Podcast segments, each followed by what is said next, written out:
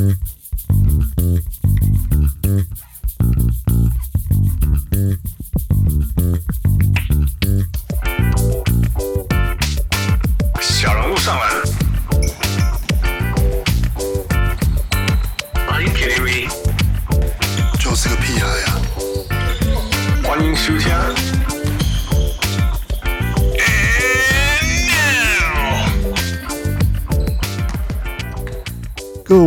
位乡亲啊，我不会讲台语啦，我是 我是今天的那个小人物上来的大班主持人，我是汪六，这样大家好。然后呃，让我们今天还是就是这是一个算是一个一个一个跟那个我们糊里糊涂的小胡，就是在继续合作的一个一个一一个一个 podcast 的一个，我也不知道这叫什么续集吗？第二集？呃，外传呢、啊？外传外传外传，对，是什么试播？我也不知道，就是都可以。对，对，所以我们欢迎小胡。Hello，大家好，我是小胡。对。对啊，非常感谢小胡，今天你来那个就是再次来上我们节目这样，然后呢，不会不会不会，对，然后我我要先跟大家就是告诫一下，就是汉汉子那个大概两个礼拜前跟我说，哎，那个这个礼拜你可不可以跟小胡再录一集那个讲台湾篮球的事情？我那时候没想那么多，我就说哦好啊，就是就就录音啊，准备啊，但越接近我就会发现。嗯我还真的是很，就是越想越紧张，这样就 不用紧张，不用紧张，我们就 freestyle 就好了。OK，OK，OK，OK。主要是因为我自己，因为虽然就是当然因为不在台湾，所以对台湾的篮球的资讯可能没有没有办法那么敏感，然后就是其实也没有那么多接触这样，但我还是会尽我的努力，然后也拜托小胡，只要我有很瞎的地方，请一定要马上要打我脸，这样拜托。OK，OK，没问题，没问题。对对对，打得肿肿的这样子。拜托吧，你知道，其实我们小人物上有很多听众都是很期待我的脸被打得很肿，这样。对，因为我是那个著名的，要这么呛辣吗？对对对，因为我是著名的 LeBron hater，所以就是 对，就是那个敌人很多这样。OK，好，OK，所以 OK，我们我们就先直接切入我们的那个台湾篮球的这个话题，就是上个礼拜就是所以 T One 就是呃已经先开幕打了他们的开幕战嘛。然后是这个高雄全家海神在台湾台皮英雄对吧？台皮英雄的主场，嗯、呃，就是出战台皮英雄，这样是他们的开幕战。呃，就你有你有，所以你有看比赛吗？有，我直播全程看完。然后真的，我其实我也是直播全程看完，这样就是半夜看到四点。哇！然后对，因为你们在美国看比较累啊。对对对对，但但其实说真的，我我蛮蛮惊艳，惊艳就是说。比赛蛮精彩的，然后也最后的这个有来有往嘛，嗯、就是上半场哦，就是台这个这个英雄领领先个快十分，嗯、然后第三节海神一下就哦追回来，然后差点来超过，然后这个第四节又这个两边拉锯，然后最后到最后这个是一分半到读秒，然后到最后靠这个那个呃罚球海对，对海神的那个呃洋将罚球库萨斯他的那个加罚。哎不是加罚，就是犯规的罚球。对对对，然后才最后赢一分，这样。就是我我觉得以一个开幕战来说，好像的确是很精彩的一场比赛哦。那嗯，对啊，你觉你你你看比赛有什么？就是比如说第第一第一马上的感想，或者是我先汪六，我先问你好了，你有没有？因为可能我比较常看的，那这可能是因为你你也是。呃，从美国看嘛，那有时差的关系，可能也没办没办法每一场比赛都收看。那这一次你看完，你觉得你有没有印象当中比较呃深刻的 play，或者是说球员？对，其实这场比赛，嗯，我我我其实本来在看比赛之前，当然我本来还是有知道一些就是台湾的球员嘛，毕竟比如说中华队一些比赛还是有看过什么的，嗯、所以我当然很就是知道说啊，也就是那个海神的胡龙茂啊，嗯，然后。嗯，呃，那个台啤那边就是蒋玉安嘛，嗯，然后所以其实我就是一本来一开始在看比赛的时候都在关注这两个球员这样，然后、嗯、后来后面看看看，然后杨绛的话，我我一直都我从以前 SBL 的时候就是看杨将都一直有一种，嗯、我都永远记不得他们的名字是什么，嗯，就就是所以我都总是觉得，而且杨将就是，所以我都对杨所以杨将是在。在台湾篮职业篮球，就是他们都会是上场时间最久，然后得分也最高，或篮板抢最多。可是其实对我来说，印象都不会很深。这样，我都还是会把重心放在看，就是要看本土球员的表现这样。然后，对对，所以整场比赛我就是当然就是很关，其实我很蛮关注，就是或者说蛮注意到胡龙茂的表现，就是有某个程度上是说他他有没有打出他的预期，然后当然我们也可以讨论他的、嗯、我们对他的的期待是什么，然后再来就是比如说一些其他我之前有看过的球员，这样比如说像蒋玉安啊，然后嗯那个台皮的他叫做李奇伟吗？哦，周伯勋，周伯勋哦，我以为你要说周之华，因为升龙拳呢。我好六 K，我就想说，到底要不要 Q 这件事情？可以 Q 啊，这是大家一定想听的、啊。对，因为我因为我那时候我的确一开始在做功课的时候，看到那个周之华加入台啤，我有点意外，嗯、想说哇，又再给他一次机会，这样吗？他给他，你说给他一次机会放大招吗？就是对啊，就是。他原本他应该我我我印象没记错，他应该是在今年加入 T1 之前，都之前都已经在都是都在中国打球，对吗？对，他回来其实有回来一段时间，然后我记得那时候他刚回来是去了宝岛梦想家，嗯嗯嗯，对，然后后来好像是打 ABL 吧，就 ABL 那个亚洲的东南亚的职业联赛，哦、okay, okay, 对，那后来印象当中好像打完一段时间，后来就退休了，他自己就可能好像有去经营一些。卖吃的东西吧，我印象当中好像是这样。然后啊，因为这一次 T One 的成立，那也因为国内很需要球员，所以又找他回来这样子。OK OK，我就是我我我我自己当然是知道周志华以前就是发生过一些什么事情，但是我觉得我们还是可以稍微快速的简略带过一下，到底为什么 周志华会这么的让人呃期待又怕受伤害呢？我觉得因为。他的打球方式很怎么讲？比较硬派吧，应该这样讲。然后很多动作其实呃可能会颠覆一般人对于篮球的想象。对，那我觉得其实呃每个人打球都有每个人的风格嘛。那他这样子让人家留下了印象，对，那的确对他来讲某部分可能是一个加分吧，我觉得。可是如果我们放在保护球员这上面的话，的确有些动作会在场上是不必要的。对，就是比如说他的，当然就，比如他的一些犯规动作，或是挑衅对手的动作嘛，这样挑衅的话，我是觉得还 OK 啦，因为职业联赛嘛，有的时候是一个球赛内容没错了。对，对，但是我觉得像是呃，像他那天那个库萨斯的那个，对，那个升龙拳，就是如果你会打篮球的人，你一看那就不是针对球，那就是针对人。那虽然说那没有造成太大的伤害，可是如果他持续的都是这样子去做的话，伤害到球员，那变相来讲，不只是对球队，对联盟也是一个伤害啊。对啊，就是说，啊、就是那样的动作，第一个是很明显的，有点像是他既就是说他他没有让自己的球队拿到利益，可是又很容易可能好像有点像是为了要，好像看起来像是要故意要激怒对手，然后，可能吧的的的，的一种好像看起来有这样的心态，这样，当然有可能他根本他。嗯也我因为我们没有人知道他的心，就是没有人可以知道确切知道他的心态是什么。但就是那样的动作的，的就是的确是蛮，就是说，嗯，也不是聪明的犯规，然后也也不是一个，嗯，就不是一个好的示范呐。对，就是简单来讲，对啊，对啊。但是的确，我觉得你刚刚讲到球风上，其实我我我以前也是觉得，也曾经觉得蛮可惜，就是说他的他的这个。做就是打球，像你刚刚讲的很硬派的这种，比如像 Power Guard 这种的这种打法，嗯、其实其实在国各在国内在台湾的的的后卫里面是比较少见的。那现现阶段比较少见。对啊，那当然只是对啊，周志华，那他其实也就是上半场，然后上场了，然后就升龙拳之后，好像下半场又出场一下下，然后就没有再上场，好像后来以后后面也是犯规什么的。嗯其实我觉得他的那种硬派打法，或者说对抗到洋将，对对到对手那种气势上完全不想输的那个精神，其实我是佩服的。而且我觉得，我这的确是我们年轻球员很缺乏的一个点。我我觉得这个我其实我这个我同意。我觉得这就是一种，就是你在场上要有这样子的竞争，你要敢去挑战人家。对啊，对对，你不能 back down，你你就是要就是我我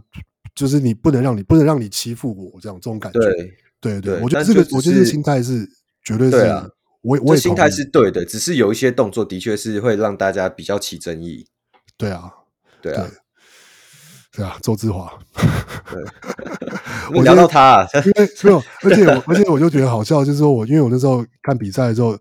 当然就是先先上 PET 找连结嘛，然后 PTT 上面开始推文，就开始大家开始开赌盘，说到底第一个就是会被去被领技术犯规的是谁啊？大家就开始刷一排周志华，要不然，然后 就是就想说，他他也算是没有辜负大家对他的期待，这样。对、啊、对，然后正常发挥这样子。对啊。不过，不过，刚你刚你刚刚你问我就关于比赛，那我们就直接带就讲就讲就讲那个、嗯、我刚提到那个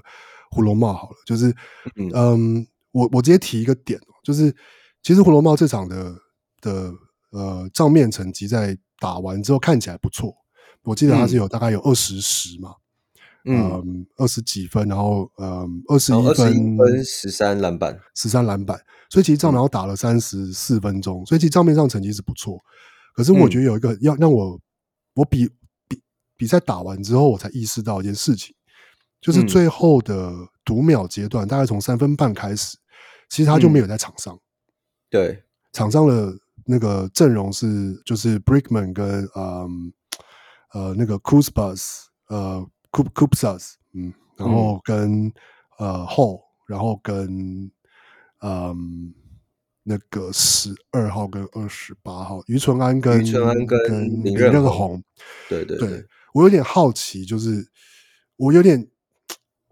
虽然就是说我我本来就觉得说他这场的第一个他好像外线手感不算太好，嗯，但是我还是蛮好奇说为什么最后在读秒间他没在场上，因为我觉得我我以我的理解或是看比赛内容，他的快攻箭头，他的、嗯、呃对洋将的防守，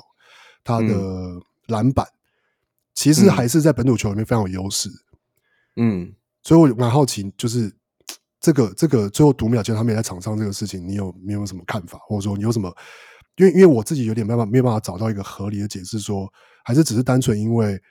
呃，比如说于纯安跟跟林任鸿的外线比较准吗？就只是因为这样吗？还是嗯？还是有什么？我觉得不是，因为像他被换下去的那个时机点是，我记得是在底角的时候，然后呃，他的队友忘记谁要做攻击了，然后他帮他做一个无球的掩护，然后被吹了一个进攻犯规。那、嗯、那时候海神印象当中好像是落后，对，所以因为那个进攻犯规好像也是他个人第五犯，然后在这个关键的时刻，所以他就被换下去。对，所以我觉得主要教练考量的可能是因为。他的打法的确有可能比较容易在这种关键时刻，一些肢体上面的接触会吸引到裁判的注意。对对对，这也许是一个考量。然后再加上，呃，后来放上了林任红，其实也没有，就是那那那一阶段的效果其实也不错。可能所以最后面可能到三分钟结束都没有换他上来。我自己的想法可能是这样。是是，我其实我没有，当然以比赛结结果来看，就是其实林任鸿跟跟于纯安的表现都还蛮好的，而且尤其嗯记得于纯安还在关键的时候就投了一个，他三分投八中，就进了一颗三分，就是在应该就在第四节那个倒数的时候，嗯、不是倒数啊，可能就是剩两一分半还是嗯，就是两分钟的时候这样。所以当然其他就是这其他那个时候，这这这两位球员表现很好是没有错，嗯，但那我就有点。就是怎么再回到，就是说讲胡龙，就是胡龙茂的的这个话题，这样，就是说，嗯、你你那那你觉得这对胡龙茂本身，或者说有点像是说，我我说我我们至少打篮球的，一般来说都会觉得你要能够在场上 close game 是个很重要的事情。嗯，那这会是一个，就是说，我觉得有几个面向，第一个是说，就是说全家海神这支队伍，他们还必一定还是很需要胡龙茂。可是，嗯，呃，但是胡龙茂是不是是会会一直这样让让球队没有办法很很稳定的使用它嘛？然后反过来说，那那胡龙茂自己，嗯、呃，就说他就是除了你刚刚讲的说，因为他打球的风格比较肢体碰撞比较多，嗯、有可能会有这样犯规之外，是不是还有些别的事情他可以做的？更好，或者是说怎么去发挥他的优点，让他可以在场上有更大的影响力。因为我觉得，怎么讲？我觉得他是有这样子的能力的球员，嗯、对啊，嗯，我觉得就像刚刚汪六讲的，就是我觉得一个球员就我自己的认知啊，就是包含可能我之前也有一些带过球的经验，或是当球评跟球员的经验。我自己的想法是，呃，当然每一个人或者是说球队的主力，你会希望他是在场上最后去终结比赛的那个球员。可是回归到现实面，你还是要按照球队的整个比赛的走向去做调度。所以我自己并不会觉得说他最后没有在场上会怎么样，因为篮球就是一个看结果的嘛，他们赢了比赛。对啊，那如果说他们这次是因为输了比赛，那我们去探讨其中的原因，可能是因为调度上来的球员他没有办法去弥补到球队需要的地方，那这再去做检讨，我觉得 OK。可是如果从结果来看的话，呃，你也没有办法去否定这个决定。嗯嗯，对。然后再来讲到就是他的表现的话，呃，我自己觉得就像前面提到的，他的外线的整个稳定性还没有到非常好。对，但是在切入的破坏力，或者是说单打的能力来讲，的确那一天带给台皮很大的、很大的威胁。对对，所以我觉得整体就像他自己赛后也有讲到，他觉得给这场比赛七十分。我我自己对于他这场的评价也差不多，因为从以前就看他打球上来嘛，那我知道他的能力在哪里，我知道说，呃，他还有哪些地方可以去修正。对，可是。大家对对于他的期待一定会很高的原因是，毕竟他是本土的一哥嘛。那可能大家口口相传又觉得说，哎，他拿到很高的薪水，但事实上他们根本不知道他拿多少薪水。对，那 就会有一种期待加注在他身上。我觉得这也很合理，因为毕竟你成为一个职业球员，你要背负的不再是你自己，而是所有人对你的期望。因为你拿着这样的一份薪水，你代表高雄，你代表整个全家海神，而且我觉得这很正常。某个某个程度上也算是 T one 的，就是头牌头版球星嘛，就是就是本土来说，嗯、就是对，的确是，比如说胡珑贸跟，其实我觉得我念得出名字，那就是表示他们是真的是很有名的，就是是代代表球星这样，对啊。然后那那可是我在看比赛过程，我有个想，我有我因为以前我看胡珑贸是当然是看中华队的比赛，嗯，然后我的印象中他就是他就是一个很好的 finisher。他是一个能够把球在一些、嗯、一些你没办法处理的时候丢给他，然后他就可以自己制造出得分机会的一个这样的球员。这样，嗯、那但是我觉得是不是说，也许这就是汪六你提到，应该是他这场比赛有很多的终结是有点像放枪的那种感觉吧？有一点，有一点，但是我觉得也有一点像是有的时候有一些球员像是他是要拆炸弹。嗯，但是但是有的时候我会我，但是我觉得这是另外一个，这可能这是跟职业联盟台湾职业联盟的的这个赛这这种现况要来要来讨论一下，就是说，因为因为场上还还是有洋将，嗯，那我觉得还是明显的看得出来，两队其实都还是会进攻的重心还是会放在洋将身上。嗯、那甚至火龙猫自己也，他们也他其实也是他，我觉得他并没有他并不是一个呃，在在这种。就是以前在中华队的时候，当然是因为他并不一定每次进攻都会拿到球，但所以他可能你会有印象，是他拿到球的时候，他的进攻欲望，或者是他他知道说这个时候他就是要他来得分这样。但是我觉得，在比如说看那个全家海参比赛，因为他其实碰到球次数很多，可是他并不一定每一次都会出手，或者他并不是不一定每一次都会很积极的去做自己的进攻机会，他也常常会就是把球就是呃分给杨将，或者是说不也不一定都是分给杨将，但就是去做传导的工作这样。那我有点好奇说，你有没有觉得会不会胡龙茂在在在打职业，就是这种台湾的职业比赛的这种这种环境里面，是不是更适合，就是转换自己的角色，从一个 finisher 变成更像一个就是 playmaker 这样？其实他如果有了解他的球员，呃，了解他的球迷的话。过去他从高中就是一个很好的 playmaker 跟终结者，他几乎全能。那、嗯、后来到了美国，到了 CBA，这个打法都一直在转变。因为你是一个职业球员，你就是要去呃去完成教练给你的工作，不管他是要你当一个绿叶球员、当球星什么等等的，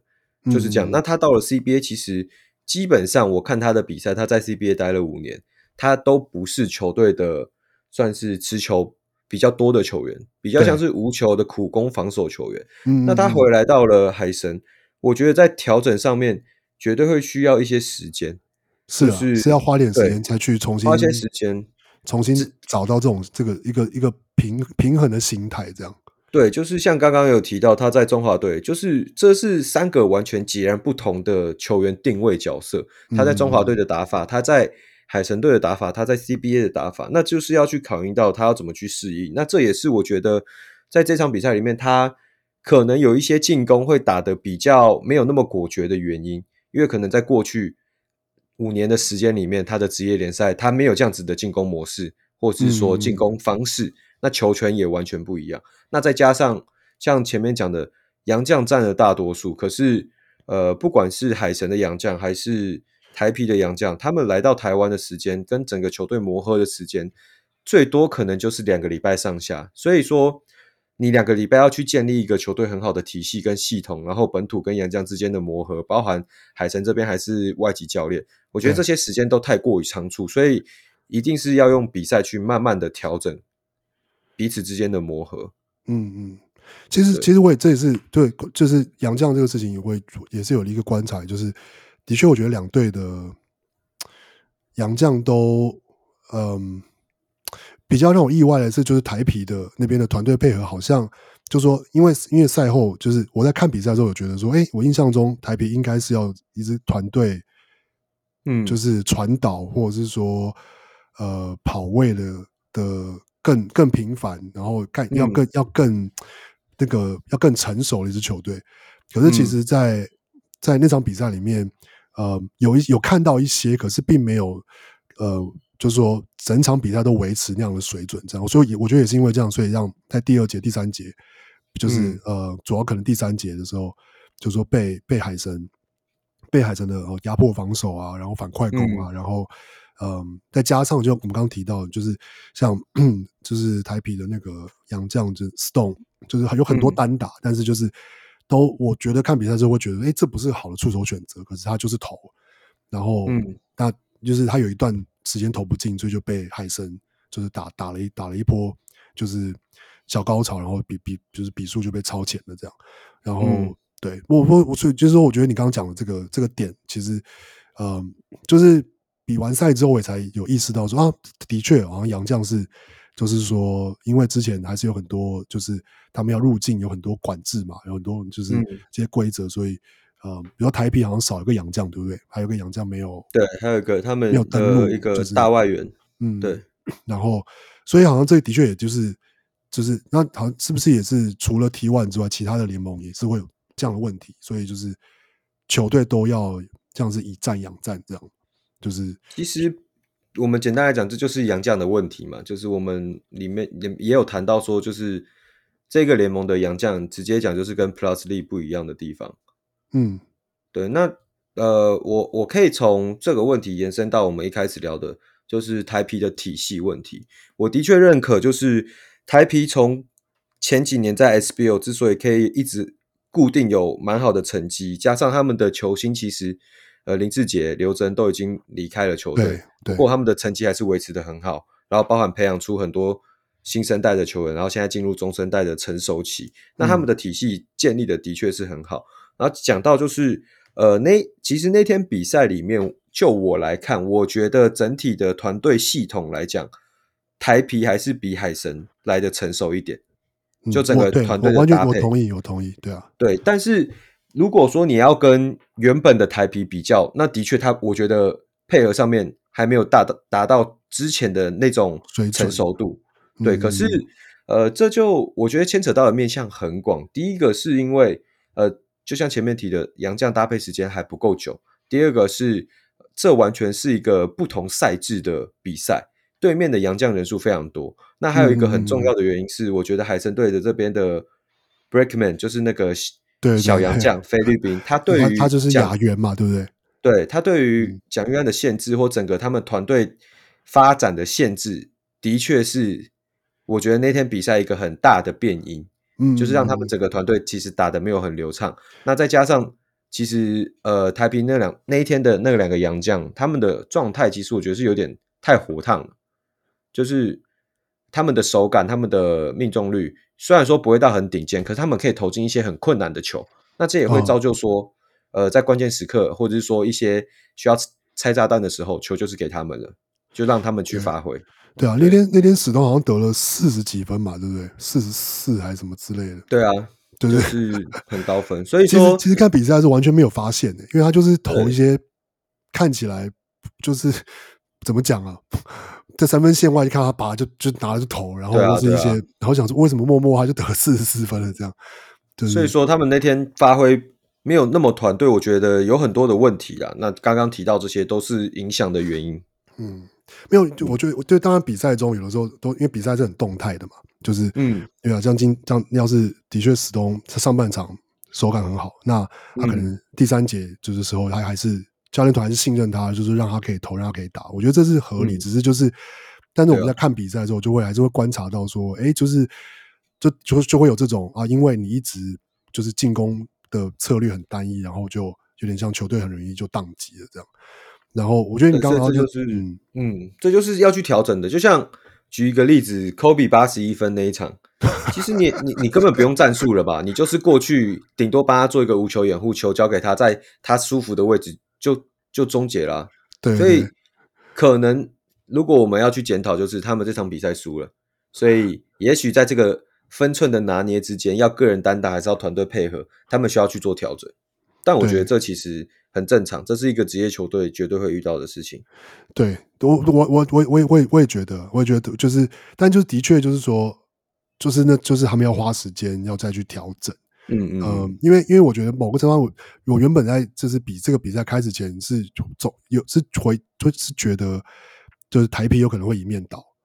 然后，毕竟就是球队的经验嘛。然后，因为球队不只是球员的经验啊，也包括说啊教练团啊，然后就这些，就是。但是比赛的内容看起来看下来之后，发现说，哎，就是台皮也是，就是突然，因为我们刚刚讲那些因素，然后所以就、嗯、就是就是这个他原本这个运运转非常纯熟的机器就宕机，然后就就被海神、嗯、第三，因为第三节其实海神整场比赛三分球命中率都很差，然后、嗯、但是第三节就是靠着压迫防守，然后反快攻，嗯、然后就是当然最后第三节最后投了几个三分，但就是这样子。就是并不是因为海神的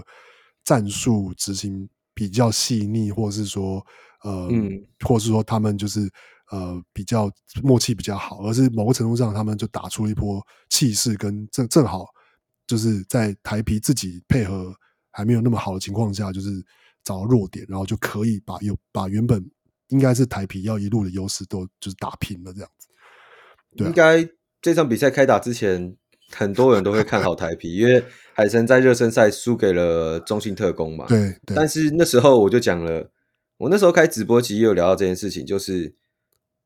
热身赛归热身赛，洋将进来归洋将进来，那是完全两回事，因为会差非常多，我也相信。对，那是完全不一样的东西，所以有时候有一些球迷或者说呃观众朋友会想要去类比。拿哪一场比赛跟哪一场比赛对比，我觉得这当然是一个很好的事情。可是前提是你要去看他们的阵容，或者是说这个时机点对不对？那如果不完全不一样，你只是因为他们的队名都是叫高雄全家海神，你就去拿这两场比赛去类比，那嗯、呃，自然在整个比赛的掌握上面就会有比较大的差距。像这两这场比赛开打之前，其实我并不觉得台皮会赢，哦、但我觉得台啤。台皮有某部分的优势，因为嗯嗯，我们完全没有看过这两支球队的洋将配进来的结果是如何，再加上嗯，对台皮他们是没有请亚洲外援的，所以说你他的团队的确比较成熟，可是有没有亚洲外援这场比赛的影响，大家也看到了，虽然不是得对不是得分上面的，可是就整个阵容上面来讲，像第三节台啤有一段时间或是第四节的时候，只能放单阳将在上面，因为。可能他们另外一个大大大洋将受伤，所以变成说只能登录两个，那就有点像 plus plus league 的概念，说你这个两个洋将你不可能打满四十八分钟嘛，你一定会有些人需要休息，所以对啊，对，所以就变成说，呃，你还是会有一个洋将在场上的时候，那海神这边他登录了三个大洋将，一个亚外，就变成他永远都可以保持场上就是有两个外援。所以说这场比赛其实有很多的变因，是如果你要去推估的话，你可能到赛前才知道，因为今天还没开打前，谁知道台啤只登录两个洋将？嗯嗯嗯，对啊，那就是这些都是我觉得比赛好看的地方，就是你没有办法单纯的就以前的对战成绩或什么来去推算说谁一定会赢，那也是因为这样大家才会想看呢、啊。对了，对，是我、啊、我我觉得你从一个无法预测的角度来看是这样没有错。然后我、啊、我刚刚只是想，只是在想说，不过从从、嗯、另外一个就是说，比如说，因为我因为我看很多就是看 NBA，比如说看看很多数据啊、嗯、或什么，就会有一种，可是要是我都不知道谁什么时候会上场或者什么，那这些数据到底要就是、嗯、就是数据的可信度有多少？这样，不过那当然完全是题外话，这样，这是一个我心里对于，因为比如说，因为这几天我也在看多就是。就是说，呃，就是 P League 的去年的数据啊，然后 T1 的数据、SBL 的数据，我就发现说，这真的是这算是个人的抱怨，就是分这么多联盟，那这些数据都分散各处，就、嗯、是整个要查资料超级麻烦，超级麻烦。然后这个球那个球员从这个联盟跳这个联盟，从这个球队跳这个球队，然后就是这些数据也不会同步或者什么，然后就想说，哇，这到底要怎么？就是要，就是我我我应该说，一方面我又。也发现说，哦，的确是因为这样，那就更需要看比赛。嗯、对，就是一定要看比赛，才会真的知道说，OK，到底比赛中间发生了什么事情，然后才能去、嗯、去，不管是说我们才能去对球员做评价，或是实际的去知道说，OK，所以到底这个球赛是一个什么样的球赛，是内容是怎么样，到底谁的球风是怎么样这样。然后，嗯、对啊，不过你刚刚提到 Brickman，我就是这我有在看球的，我看球笔记里面也有也有写，就是就是。嗯他我我觉得他对他跟蒋玉安，就是我觉得这是一个今年有可能有点怎么讲呢？有点低调的一个对决，你不觉得吗？嗯，就是尤其是就是像你刚刚讲的嘛，就 Brickman 在第四节的时候，他基本上就是就是从头盯蒋淯安盯到尾这样。那虽然蒋淯安也也还是有发挥了蛮好的几球这样，嗯，但是很明显你看得出来说就是。就是一方面是海神多了一个所谓的这个亚员，然后第一个、第二个、第二个是说，这个 Brickman 本身作为一个球员，他就是真的是一个不管是体能，然后防守观念，然后就是进攻组织的观念跟拼劲，嗯、就是我觉得都嗯有点像是一个台湾很少见的这种类型的洋将，嗯、因为大部分台湾找的洋将都是侧翼或者就是内线嘛，对，然后比较少这种就是纯后卫。然后我觉得能够有这样子的一个像 Brickman 这样子的一个球员，然后在场上，然后我们可以看到他跟蒋玉安这样子，就是有点像是你来我往。然后我觉得我觉得蛮精彩的。然后也也是的确是因为 Brickman 的关系，所以他比如说呃，他有就是他他我记得他一分半的时候造成英雄一个呃回场违例嘛，然后他还投了一个他全场唯一的一个三分，然后最后。那个 Koupsas 的犯规，那球也是他传的，嗯，就是某个程度上，就是然后那也然后也同同时也可以提到蒋云安，蒋云安其实也是，嗯、呃，就是我原本在看比赛的时候，就觉得说，哎，为什么蒋云安好像打得很客气，这样，就是没有很特别很积极的，就是嗯、呃，就是说一直呃，比如透过挡拆，或是用他的切入能力去去破坏，就是嗯。呃海神的禁区，然后制造机会，但他在第四集有做这件事情，就是有开始去透过挡拆，然后透过他的切入，不管是他单打那个 Koupsas，或者是用他的切入，然后去制造说就是篮下让杨将有就是进攻篮板的机会，或者什么，然后就是最后的比赛有点像是变成就是蒋玉安跟 Brickman 的对决，我觉得这个我觉得这个点是我有点是让我惊艳的，觉得哎、欸，这个这个好看，就是。这个比赛内容是好看的，这样。嗯、我觉得蒋玉安打的比较自，就是也不是说他打的比较，呃，怎么讲？就是像刚刚讲的，就是他打的可能比较没有那么强势。嗯、那这跟我们前面聊到的也都是有相关。第一个，他可能没有在国内没有遇过这种类型的后卫，压迫的强度这么强，然后防守的强度、防守的判断、速度也不会输他等等。对，那。呃，到了第四节，他之所以会发挥出来，我觉得就是他慢慢的在适应了。嗯啊，因为他的 okay, 他的能力是，我觉得绝对没有什么问题的。只是呃，像前面之所以没有打得很开，有一部分原因也是因为，毕竟这是第一场正式的比赛，跟两个外援的搭配。那他们当天的第一节台啤能赢一个很大的关键是在于他们的洋将很多不合理的出手选择，但是他命中那些，对，而且是连续命中了很多球，所以他在第一节我记得得超过四十分吧。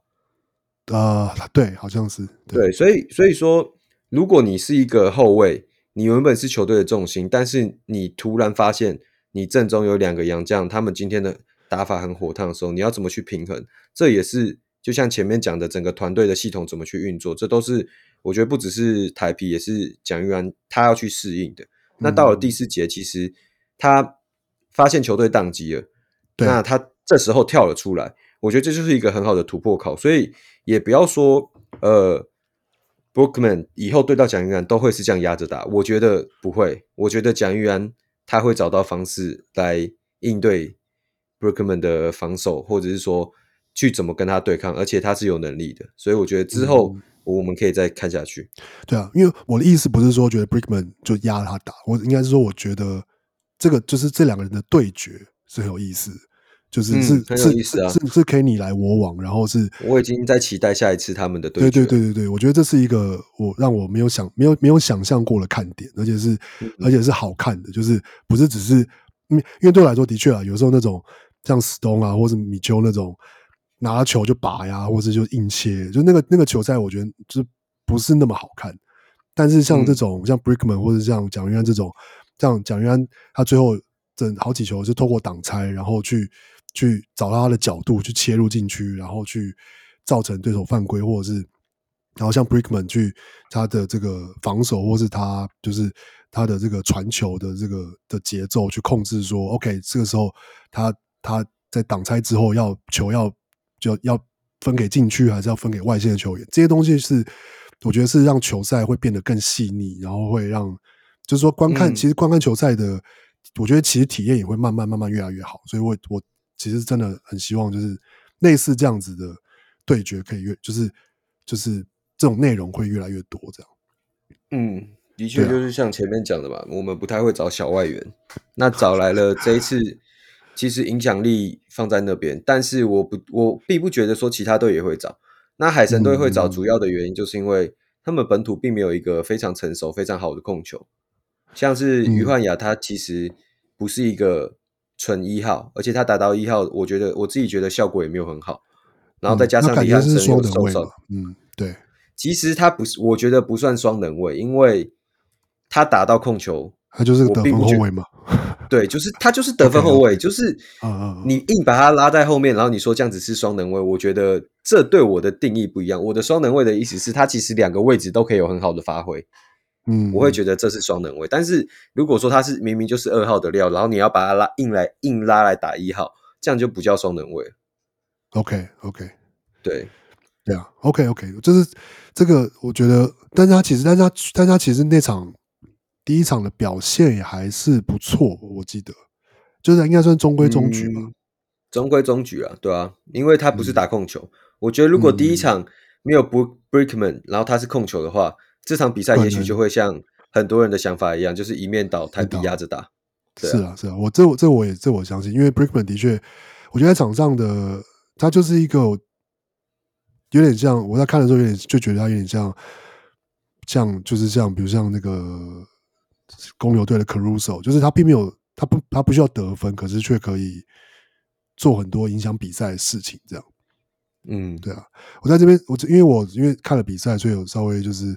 呃，要是我我不知道，其实大家知不知道，就是这个 Brickman 是谁？这样，那他是嗯 ABL 冠军的冠军赛最有价值球员，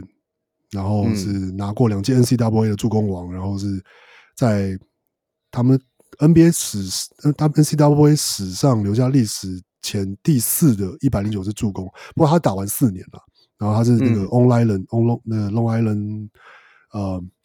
，college 的学的球员这样，所以他其实是一个，就是也在美国打过 NCAA，然后在这个 ABL 东南亚联盟，然后拿过冠军赛最有价值的，是在菲律宾的球队吗？嗯、应该是、嗯、是吧？对，我我有点没印象了。对，不过就是他是一个蛮、嗯、有来头的球员，这样。对啊，嗯、对对。然后，不过当然，然后蒋玉安也是我们的两届 SBL MVP 嘛，嗯，对不对？然后就是。很对啊，你真的很期待他们下次的比赛是什么时候？而且下次又会又变，下次是会是在海神队主场嘛？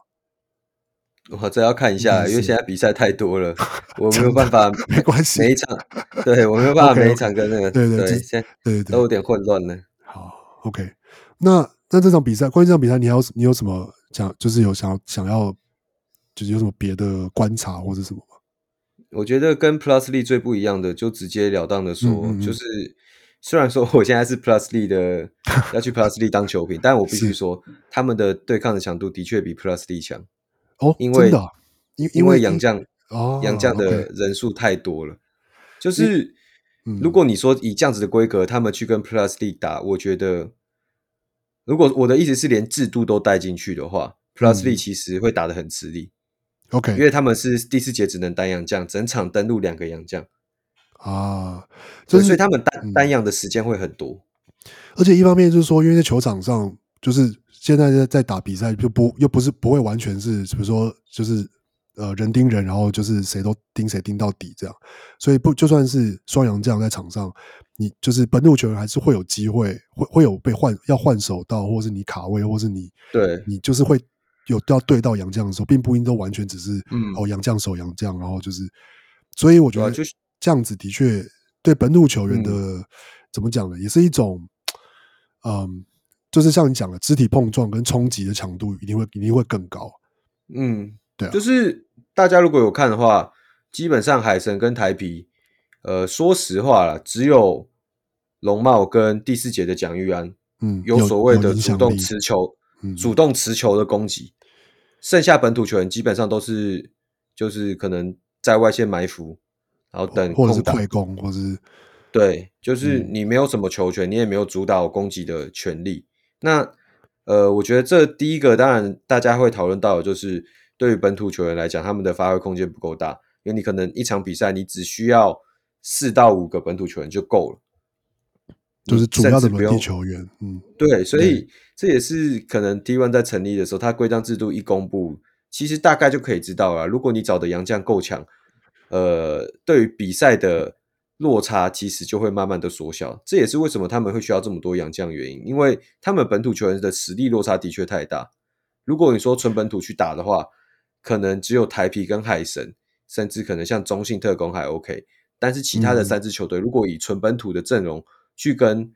台皮、海神或者是说中信打的话，那个实力落差其实一下就看出来了。你的意思是，就是本土球员的的实力落差太大？但是，对，因为因为现在洋就是，要是各队都把洋将的名额都找满之后，嗯，因为那因为洋将的竞争力会比较会让这个联盟比较平衡，这样，对，会比较平衡。不过不过，那这但像像刚你讲的，就是说，那你觉得这个对于就是，所以所以势必是会压缩到一一些，或者说呃大部分的本土球员的表现空间，嗯，可以这样说吗？嗯，可以这样说.一定的。嗯，那我觉得这也是一个有点怎么讲呢？就是我觉得杨绛在台湾一直就都是一个这样的话题，他就是个双面人，就是嗯，你同时也需要杨绛去提高球赛的精彩度，跟希望某个程度上了，我们也希望球就是杨将能够带来就是呃好的竞争，让本土球员成长。就是能够有跟就是杨将就是对抗的机会，然后去适应一些肢体碰撞或者技术的的落差这样。但是同时，可是因为实际上要是是一个，嗯，不要不一定要说，因为 SBO 不是职不能算职业联盟，那就是一个盈利的就要赚钱的一个比赛，或是的这样子的联赛。那包包括现在的职业联盟，他必为了要赚钱，那球队要赢球，或是要那势必变成。有的时候，杨绛的，就是说所谓的开火权会非常非常的大。那嗯，好像就是对啊，就是会造成，就是有点像是本土球员的这个贫富差距会越来越大。并并不是实实际上的贫富，而是是指你在球场上能够拿到球的，或是能够做的事情的空间。就说你，嗯、除非你是明星球员，要不然你可能就真的是。整场比赛只要负就做好一件事，比如说就是你的底线三分就是要把握，或是你的防守卡位做好，就好，这样子。嗯，对啊。那不过不过，那那你自己觉得，你对你有你有觉得这样子的制度，比如说跟就是跟跟跟 P League Plus 比，你有比较比较觉得哪一边比较好吗？或者是说有有没有什么不一样的想法？我觉得没有好坏，因为球员你既然要选择当球员，就是要竞争嘛。那我觉得市场会是最后导向会哪一边比较好？因为就像刚刚讲的，T1 他的对抗强度比较强，可是它洋将比较多。对，那 Plus League 这边是本土的球员，可能能力会比较好，上场时间会比较多。对，那就会变成说，观众喜欢看哪一种比赛？因为毕竟这是一个职业联赛。对。这是一个职业联赛，嗯，可能每个人喜欢看的点不一样。他很喜欢看很多洋将的配合在天上飞来飞去，他很喜欢看本土球员跟自己比较密切去支持他们。这就是回到最终的。而且，呃，我觉得其实球员你本来就要有一个认知是，今天不管你在哪个环境，你既然选择了这个环境，你就是要去认真的努力。你不管他是三洋将还是双洋将，那你就是要努力到。你有办法上场嘛？是啊，是啊，对吧？不应该不应该倒果为因，变成说，哎，哦，因为我上不了场，是因为这里都是都是三洋将，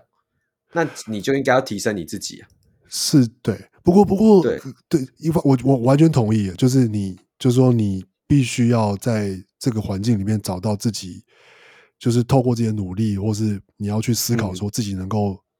找到自己的优势，嗯、把什么东西做好，把什么东西练的。练出来，然后找到争取自己的上场机会，这样。但是，但是同时，但是同时，因为像你讲，因为这是这是职业联赛，然后因为因为我我觉得，因为其实这些想法，我很多都是有点像是，比如说看 PPT，然后看大家那边推文或什么，才发现说，哎，哦，所以所以大家会这样想，就比如说会有人讲说，哦，那比如说 T one T one 就是就是说，要是都是洋将为主的话，那会不会就是？有一些本土球员，他并不一定完全是明星球员，他会不会就想说，嗯，哇，是不是跳去？要是有机会跳去 P League Plus，是不是对我的发展会比较好？但是，所以这就是前面讲的，我觉得市场最终会决定啊。市场不只是球、嗯、球迷、球员也会决定，包含新秀，他以后要加入 T One 还是 Plus League，虽然说 T One 他对，嗯，虽然说 T One 他没有所谓的薪资上限。所以新人球员进去，也许可以拿到比较高的薪资。可是，当你看到了第一个赛季开打，假如本土的球员上场空间是这么的小，那你进去的时候，你就会多一个顾虑：你是不是有办法打得到球？因为你就算前面的新人合约两年、三年，你的薪水比较高，可是如果你都没有发挥的空间，那一定会影响到你的第二张合约。所以，我觉得这不管哪样的制度，最后市场、球迷、球员都会去决定。哪一个才是适合我们台湾的？OK，Yeah，Yeah，Yeah，这个我觉得这个这个这个是这个是很很中肯的，就是某个程度上，就是我我觉得就是说上上个礼拜跟汉跟跟汉哲录音好像没有特别提这件事情，但我本来一直心里在想说，嗯、就是说我们从一个就是说不是我们不是在台湾可以看到球的球迷去看说，哎，就是去年去年有了 P League Plus。其实去去年去年刚去呃，P League Plus 出来的时候，已已已经有一些质疑的声音嘛，比如说哦，到底就是这个这个这个所谓的直男公司有没有办法把事情做好啊，什么什么的。嗯，那后来呢，这样证明说，哎，他们的行销，他们的这个呃公司跟就是球队公司跟这个 P League Plus 的这直男公司的合作合作什么什么，好像都蛮上轨道的，就是不错这样。然后哎，今年突然又哎又有个提案出来了，然后。就是第一个第一个想法都是说，这会不会就是有点像是，嗯，太太多太多人要来抢这个资源这样。但是我觉得，我觉得其实听到听到你分享一些这些事情或观点之后，我觉得的确一个一个一个比较一个比较中间的想法，的确就是说，就是这个大环境是需要竞争，有竞争你就会也也才有比较，然后也才会真的去让好的东西去。嗯，或者是说有竞争力的东西，它就会有办法留下来这样子。嗯，那我觉得以这个角度来说，其实就算多一个联盟，其实也就是不会是坏事。它其实还是有，它是能够不管对球员或是对整个大环境，应该都还是会有一个是会有正向的的的，会会会让大家都尽量想要把往就是把事情做好。然后嗯，就是不管是球员把自己的球练好，然后球队要把这个场馆经营好啊，行销做好，然后什么什么的，我觉得这感觉起来是一个嗯，是对未来篮就是篮球环境应该是有帮助的事情。就是我觉得就多一些机会吧。那你也不用特别去说好或坏。我觉得没有事情是绝对的好或绝对的坏。对啊，那自然就就是它一定会有带来好的地方或坏的地方。我觉得每一个人就去扮演好自己的角色。你是球员，就像刚刚讲的，你就打好你的球；你是行销的，你就把行销做好；你是球团，你就把球员、把整个 team 照顾好。啊，所以就是兄弟登山，各自努力这样子。对对啊。不错啊，我觉得，我觉得至少就是说，就是 T One 的这个开幕战，嗯，我觉得我自己觉得算是，嗯，就整体来说，我会给他们大概打个八十分这样。就是我觉得球赛也蛮精彩，然后就是转播，虽然转播让我有点就是一开始意外，想说为什么是在一期 Live 上面，然后然后就想说我找找了一下，说哦，原来在一期就是一期 Live 可以看，那反正可以看就好了。然后 Live 就被骂爆了，但，可是那被骂爆了什么？因为我自己在看的时候是觉得说，就当然了，转播的风格是一回事，但是比如说我我自己觉得要要有点让我就是一直没办法适应的，就是那个就是球，我我我很多时候想要知道到底现在比比数是几比几，对，这是重点。可能在球比赛画面上，就是对对对，对，就可能他们第一次转播吧，我也不知道，就是当然了，这当然是，是但是。这在外行人来看，这就是一个最基本的。你一个比赛没有没有分数，没有时间，对，对，对，然后就是出现这样的问题，大家一定一定会不好的反应啊。所以，也许是包含转播单位，包含他们的整个呃后后勤的团队都还在适应当中吧，我也不知道。我相信是啦，我相信是啦。对啊，毕竟毕竟是毕竟是这个联盟的第一场比赛。那虽然是说我们我们要是一个好，我要说 OK，就是这是个职业联盟，你只要做这个事情，应该就要做到最好。但是，Well，就是一个很多事情都第一次，那第一次一定会有一些，嗯，就是在在可能热身赛啊或者什么都没有遇过的状况或者什么。那那希望他们就是下一次的或者这个这个下个这个下个礼拜的比赛就会。嗯，把一些这些转播上的问题给改进。我觉得最最重要的一个点就是，就是 要随时把笔数 跟时间打出来。嗯、对，的确。对啊，然后然后接下来我们才能再再来开始看说，OK，然后球员犯规啊，或者一些呃显示一些球员得分，或是球员的一些简单的数据啊，或是什么的，那个都其次，我觉得。嗯、但就至少，对啊，就是分数跟时间要打出来，对。嗯，你可以去他们 去留言，是不是？对，去留言一下，跟他们讲。OK OK，我想应该不止我留言吧？我想就是，嗯，对啊。OK，那接下来我们好 OK，其实我们我们这样也聊，我原本都怕就是怕讲讲，就是都没话讲，结果也讲了快一个小时。然后、嗯、OK，那我们接下来节目会不会太长啊？我是怕你会不会觉得我就是话太多这样？对，是还好了，是还好了。OK OK。你算你算你算你算客气，等我们熟一点之后，你就可以呛我了。但是其他人都说话，都都说我那个废话超多的。对，OK，好，我们进入第二趴，来，很好。我们呃，所以我们接下来就要聊那个，就是这一周的 P. League Plus 的比赛嘛。嗯，嗯，OK，所以嗯，是礼拜六、礼拜天各一场。礼拜六是呃台新梦想家对富邦勇士，然后礼拜天是钢铁人，高雄钢铁人对。富邦勇士，嗯，嗯就是就是呃，有一个关于 P League Plus 的一个问题是，就是这是一个其实小小疑问，就是说赛制一直以来都是这样嘛？就是说每个礼拜都是有一支球队会打两场，是这样吗？就说、啊、不一定，不一定嘛，不一定啊，只是刚好第一个礼拜就是两场比赛都在这个礼拜的都在富邦的主场这样。当然他们会想要会想要让呃球队。可能在交通上面也会有些考量，这就是安排赛程的时候联盟去去顾虑的，但也不一定是每一个球队都一定会在他的主场打两，就是六日打两场，但比较多的情况是这样。那第一周会是富邦的原因，也是因为他们是去年的冠军，所以会有一个颁奖仪式。那第一场对到的是去年的亚军，对啊，所以这个赛程安排其实也很正常，就是把第一周都留给冠军的球队。OK OK，嗯。然后，然后第二场就是一个新加入球队的比赛嘛，对不对？嗯，OK，嗯、um,，那就是我们来聊一下，就是关于这是 P League Plus，我就我真的就是只能靠做的功课来，就是嗯，嗯对，嗯，不，你可以你可以先就是讲一下，分享一下说，比如说你在就是就第一场就是梦想家对富邦勇士，你觉得有什么看点，或者说你会注你你你自己。不管是身为球评，身为主播，呃，是不是身为球评，身为球迷，呃，身为一个关就是关注台湾篮球的 YouTuber，你会注意一些什么，或是你觉得看点是什么？我觉得第一个当然要注意的就是梦想家这边的伤兵，还有他们的洋将能不能够全部登场，因为像在热身赛的时候，嗯、李德威还有 Waco，嗯，然后都是没有打，一场都没有打，然后他们的洋将也就只有一个 Brandon。嗯哼，Gilbert 就这一个，那正常来说应该是三洋将嘛，可是他们好像只目前来了两个洋将，因为第三个洋将之前好像出了一些问题。那第二号的洋将 Boyd 他已经来到台湾，可是都还没有上场，所以我觉得第一、嗯、第一场，当然我会先关注的是他们能不能全员出局。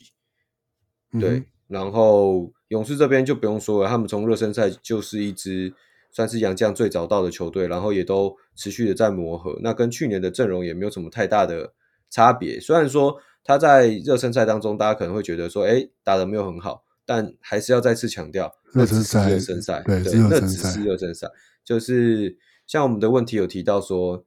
副班会不会太老？我觉得年年龄的确会是一个影响。就是，对，呃、这这个问题，这个问题是我列的问题，但我觉得这是一个。对，因为因为我我在做功课的时候就看了富邦勇士阵容，就发现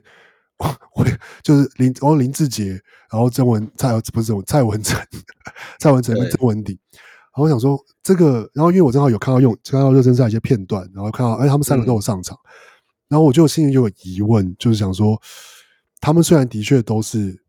技术非常好的球员，这这绝对不用讲，都是常年中华队的的的的的的代表。然后也是球星，可是实际上他们也都是老将。嗯、那就是说，我也好奇的是说，这的确，我这我觉得这真的是一个从一个局外人的的角度来问的问题，就是说，所以这支富邦勇士，那我很明显他们的的主其实主要的本土的进攻箭头是张忠宪，但、嗯、那其他的球员，就是说，就是说这些这些这些老球员，他们实际上影响力大吗？然后，嗯，那还是说，其实富邦勇士他们到底的组成是是怎么样一个组成的球队？就是说，以什么样的是以谁为主？然后是，嗯，还是说是以洋将加张张宗宪？还是说，嗯，比如说这些老大哥是在关键时刻，虽然打的时间不多，可是很重要。他们就是我，就是原来是我满头问号这样。嗯，其实也不用太多问号，就是。他们年纪大，其实从去去年的比赛来看，就是呃，富邦这边会调度他们的上场时间，然后同时控制的非常好，那让他们的效益去最大化。因为其实你年纪大会遇到的问题就是体力下滑嘛，然后会可能会影响你场上的表现。那如果你合理的去控制他的上场时间的话，也许就可以最大化。那整个富邦的阵容其实老中青三代，我觉得三个阶段的球员都很充足，嗯、那就是要去培养说。接下来可能接班他们像蔡文成、曾文鼎，还有林志杰的人是谁？嗯嗯嗯对，但我觉得以现阶段来讲，呃，的确对于去年去年相较于去年，他们的阵容可能平均年龄又大了一岁，一定会多少带来一些影响。但我我觉得并不会影响到非常大，因为他们过去就不是一个去年能拿下冠军，就不是说非常倚靠在哪一个球员身上，所以这个问题我觉得不会特别明显。嗯。对啊，因为因为因为我就看一下他们上场的平均的时间，就是除了林志杰还要打超过二十五分钟之外，嗯，对啊，蔡文成跟郑文鼎大概都是十五分钟、十七分钟这样，就的确是都没有打很长的时间，但是也也不算少，就是他们也可能还是会在，就应该在关键的时候还是会要，就是或是看 match up，然后会有会有上场的时间这样嘛，嗯，对啊，那那张宗宪这个球员，就是说。就是他，我我其实一方面蛮一方面也蛮怎么讲呢？也不能也不能说意外，而是说，嗯，蛮应该说蛮意不意外他会有，他是会有个好表现的球员。可是我意外的，有点意外的是，就是说我发现他现在的打球内容好像，嗯，不像以前那么是。我说的以前可能是他就是高中刚毕业，然后刚开始打中华队的时候，嗯、跟现在、嗯、他好像已已经不是那个只是纯粹靠体能球在靠切入拉杆上篮的球员。我发现他的就是抛投跟就是中距离，其实呃把握度好像还蛮高的。对对，就是其实这这也很正常啊。就像你看 LeBron James，你看那 Rose，他也不可能靠体能球打到三十几岁嘛。就是这这本来就是跟你讲改变的、啊。对对，可是你觉得这这例子也同时也是很好的例子，就是说，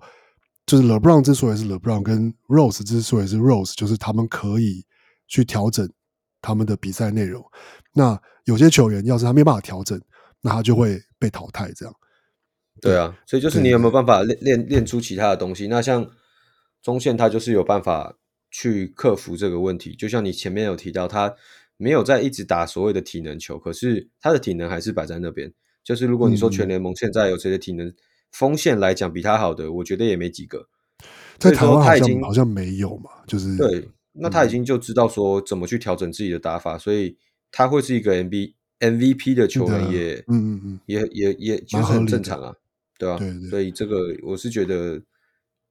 好像就是没也不是什么意外的事情啊。就是你要我今年再预估一个 MVP，我也会觉得他是机会是最大的。OK OK，对啊，对我因为我说，所以我说我意外是因为，因为我上次看他打球，已经是好像是他类似他第一年还是第二年打琼斯杯之类的时候的事情。嗯，所以那个印象跟我印象都差很多，这样。可是这也很正常啊，因为就像我看一个球员他的打法，假如是体能球。我就是会觉得，我会想要看他可能三十几岁以后，他的打法会变成什么样。嗯，应该说，就我的，应该是我，我是替他，就是说是替他开心的，就觉得说，对啊，对啊，对啊，你不能，因为你不能一直靠体能球，你有体能是一个，那是一个你天生的，你有一个天赋，让你可以更好的发挥。可是你还是需要，你要去磨练你的技术，跟你在球场上的这些，呃，就是场上的 IQ 去去帮助你，可以就是。更能够帮助球队赢球，跟让你的生涯可以走得更远。这样，其实我印象当中，就是我虽然没看过他高中打球了，但是从他去美国，然后回来打中华队，就是那时候打法跟现在的确有差。可是，一直以来我都觉得他不会是那种就单纯靠体能，他自己也是一个就是蛮聪明、会判断的球员。嗯、对，就是所以，我不会就那时候我看到他的时候，我就不会觉得他会遇到这个太大的问题。因为，因为我印象中他以前的以前的一个问题是他的他的他的就是他的跳投其实一直都就是嗯，就是一开始的时候是很不稳定的，嗯，那是他一开始的问题，就是他自己就是那个时候我以前在看比赛的时候，就是不管是球评在讲啊，或是看比赛内容，就是说他当他以前啦，就当他的切入没有问题的时候，他是一个非常有破坏力的球员。可是要是比如说有的时候，要是他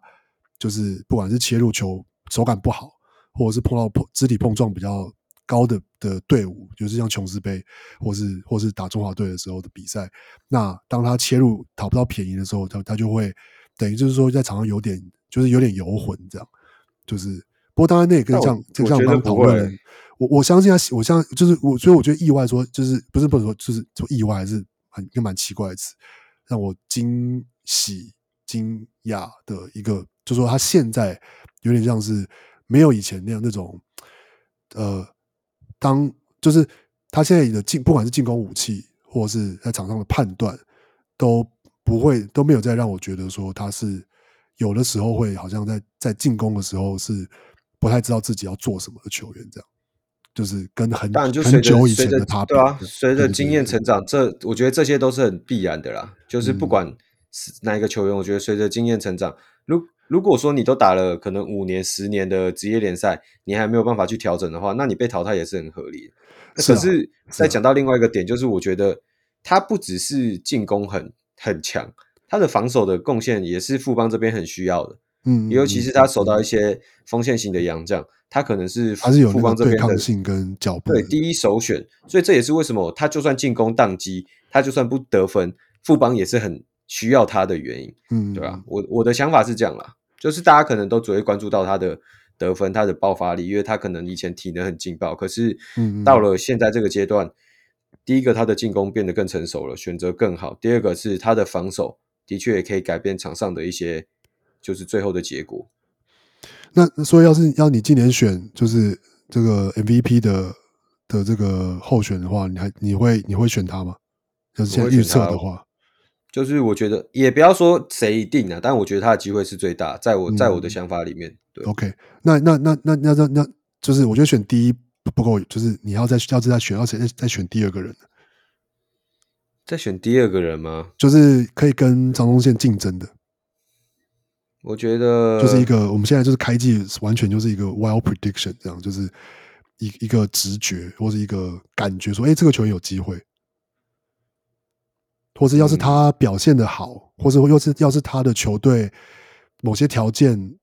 都成立，那这个球员有机会这样。我觉得可能是施晋尧吧，但是后面的人选其实蛮多的，嗯、包含像吕政儒，嗯，高高雄钢铁人的，对，杨敬敏。对，但我觉得吕政儒比较难的原因，是因为我觉得高雄钢铁人的成绩可能还是会比较差一点。那比较差一点的成 球队，你说你要当选 MVP，对对啊，就很难。对啊，嗯，那那我们现在，反正我们现在聊到高雄高雄钢铁人，我们就来稍微就是岔题聊一下高雄钢铁人就是的的部分好了。嗯，嗯所以高雄钢铁人，你有刚刚提到说，对他们今年的战绩就是期待稍微低一点，主要的原因是什么？本土的球员不够成熟，就是、然后就是简单来讲，就是板凳不够深厚。OK，就是除了吕政儒之外，论先发的话，对啊，嗯、如果你说论先发五个人的话，我觉得他们的差距也许不会跟其他队差到太多。可是毕竟是团队运动，你要打四节，嗯、到第四节是单阳将，那你一整个赛季可能又会有伤病的问题，这对他们是最严苛的考考考验吧。嗯，而且而且，其实你刚刚提到，就是说他们就最成熟的就是，就是说或者说。嗯，最，呃，他们的球星一个是应该说是一个是彭俊彦算吧，彭俊彦，我说我说本土算比较资深的啦，对，嗯，然后再就是，然后不不不说再来，应该是先吕政儒，然后，嗯，但是吕政儒，我有点有点好奇说，或者说也也是观望说，他就是他，比如说他去年在玉龙上场是平均上场是二十四分钟。那嗯，今年他来高雄钢铁人，我觉得一方面是说，好像势必他应该是要会负到更大的进攻者，或者说就是照理说他上场时间好像会更多，可是他的确更多啊，他在热身赛上场时间也更多。对对对，我因为我我正好听那个那个他们最近的那个访问，他们好像说他上场了三十几分钟这样，但是我有点好奇是说，可是他的体能有办法维持，就是让他就是打三十几分钟，然后。维持以就是就是这样子的表现嘛，我蛮好奇，就是他，因为他他在我印象里，他并不完全是一个，他一方面本来就不算是靠完全，他当他不是靠体能，他是靠他的就是三分的手感跟他的，比如说呃外线或进攻或是中距离的一些观念这样，但是嗯，可是这样的球员可能碰到一个问题，就是他当他就是一要是体能一下滑的时候，有可能。就是成绩的落差也会特别的大，对啊，可是这这就是一个很简单的问题。如果当他的体能下滑，成绩落差，但他还在场上，那就意味着其他人还是 顶不上来啊。对啊，就是这就是我觉得，但这很简单嘛。就是如果你其他球员顶得上来，他就不用打那么久。是，对啊，对啊，是这样说没有错。但就是就但是但是但是你觉得，比如说，最理想的状态是对高雄钢铁来说是希望他们的。就是其他球员可以打出成长，让吕振儒可以还是上场二十几分钟，不要不要每场上上场三十分钟，这样有可能是会对整支球队最好的状况，是这样吗？我觉得不是，我觉得不会，因为不会特别 focus 在吕振儒说他上场四十分钟，可能球队就会输球；上场三十分钟，球队会赢球。我觉得这是没有什么直接关联的。对，那当然。你站在一个球队的角度，你希望你的球星体能可以有有调节的空间，是这这当然最好啊。就是在关键时刻他可以上得来，然后可能不要每次他一下去分差就拉得很开，所以这可能比较有关联。但是你说，呃，正如他的上场时间，假如是二十五分钟或三十分钟或四十分钟，对于比赛的胜负的影响，我觉得那没有绝对的关键，就是那不是重点。可可是，啊、可是这有可能会是比如说输二十五分、十五分跟五分的的差别，这样当然也是讲的夸张一点了。但就是什么意思？就是要是他只上二十五分钟，或者说只上三十分钟，跟上四十分钟，有可能球队就是说，因为我我只是说，当然这个想象的状况是一个，就是说很假想的状态，就是说，要是他今天已经。打了在第四节剩五分钟的时候，他已经打了三十分钟了，他已经累得喘得要命。可是这个时候球队还落后五分，那嗯，势必感觉是要放他上吧？嗯、就是除非当然说球队已经有练出更好的人，可是感觉以现在这个球队的阵容来说，他不管怎么排，应该都会是在应该要上场的五个人里面。那我我我应该说一个就是会会这样子假设这样，那就有点，所以我刚刚讲的问题有点像是说。可是吕正宇办法负荷，就是说，在这种时候，已经他已经这场比赛已经就是打得要死要活，打了三十五分钟或三十几分钟，然后最后两分两三分钟，就是他就是他已经几乎我们想象说，要是他的体能，因为我的我讲这个根据是根据他在裕隆的时间的根据，在在裕隆的时候打大概平均上场二十四分钟，然后所以我才会想说。要是在这种时候需要他突然每场要多上场打一节的时间，那就是我说就是他他呃原本会觉得说他应该的确会是这个球队的头号的得分啊，然后不管是各种数据，或是你说就是或者说甚至嗯就是可能进攻的中枢这样，但是我说当然说，但塔就是塔克其实在这个球队嘛，我现在在讲杨将以外的状况，那。有点像是说，那到底到底吕正儒就是有没有办法负荷这样子的？就球队对他的期待，对啊，我觉得有办法负荷啊。就是你从他热身赛平均上场三十几分钟，那他的数据也没有比在玉龙的时候查，反而也是更好。那这这从数据上面来看，就是有办法复合吧。但就像你刚刚讲的嘛，就是热身赛嘛，所以就是对啊，所以应该说，我我我我应该说，我是抱着半怀疑。半这期待，可是这这种怀疑去看，就是说，他要是他终于在离开玉龙之后，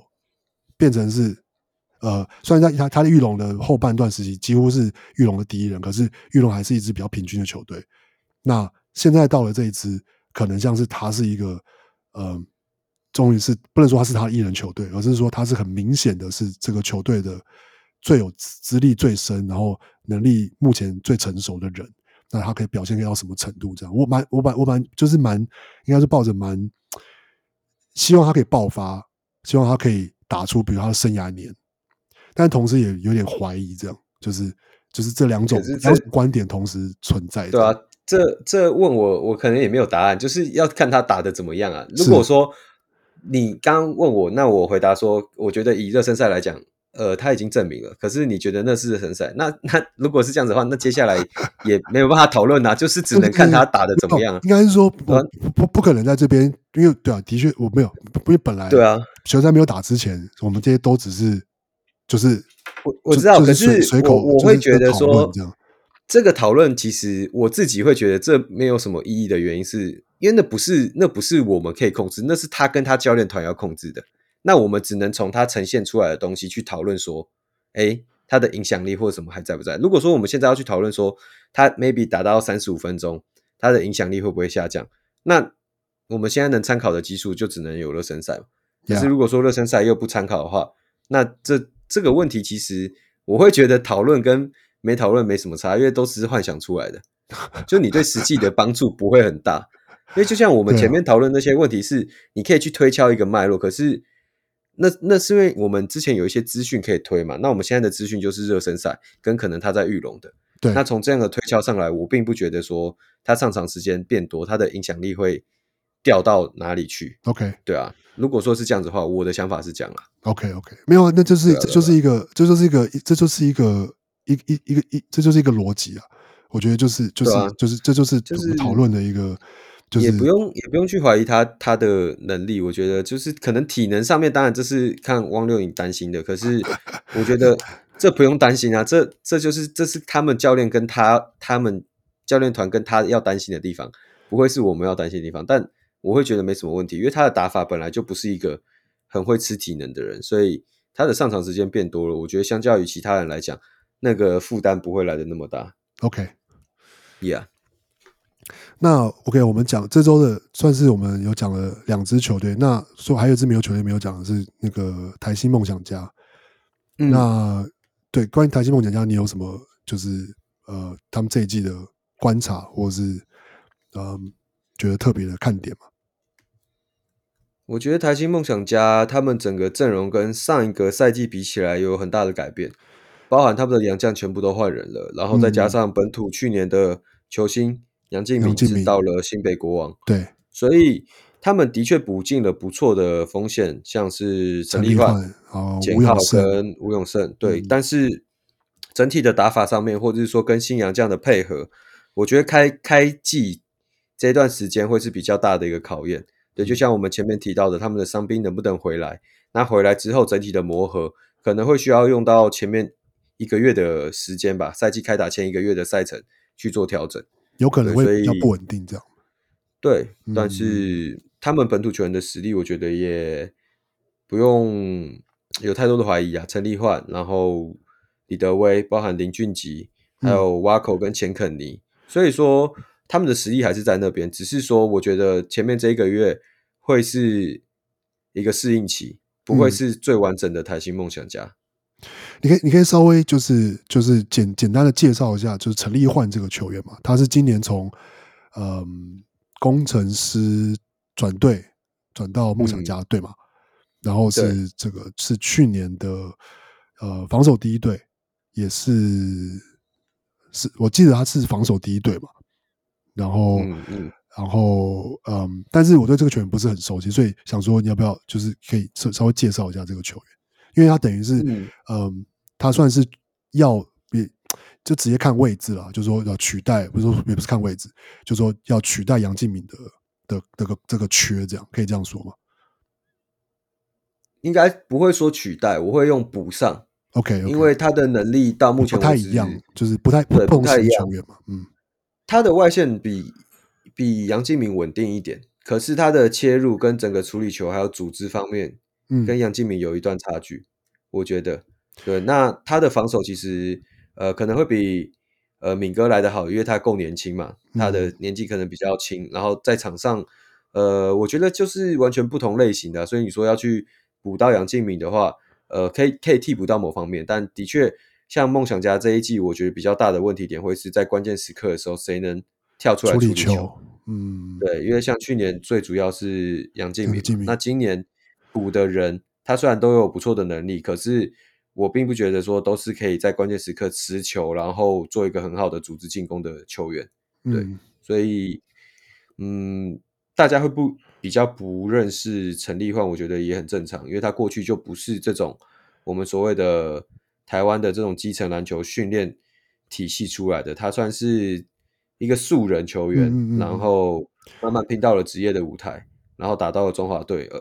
但是他出来的时间是比较晚，他可能到了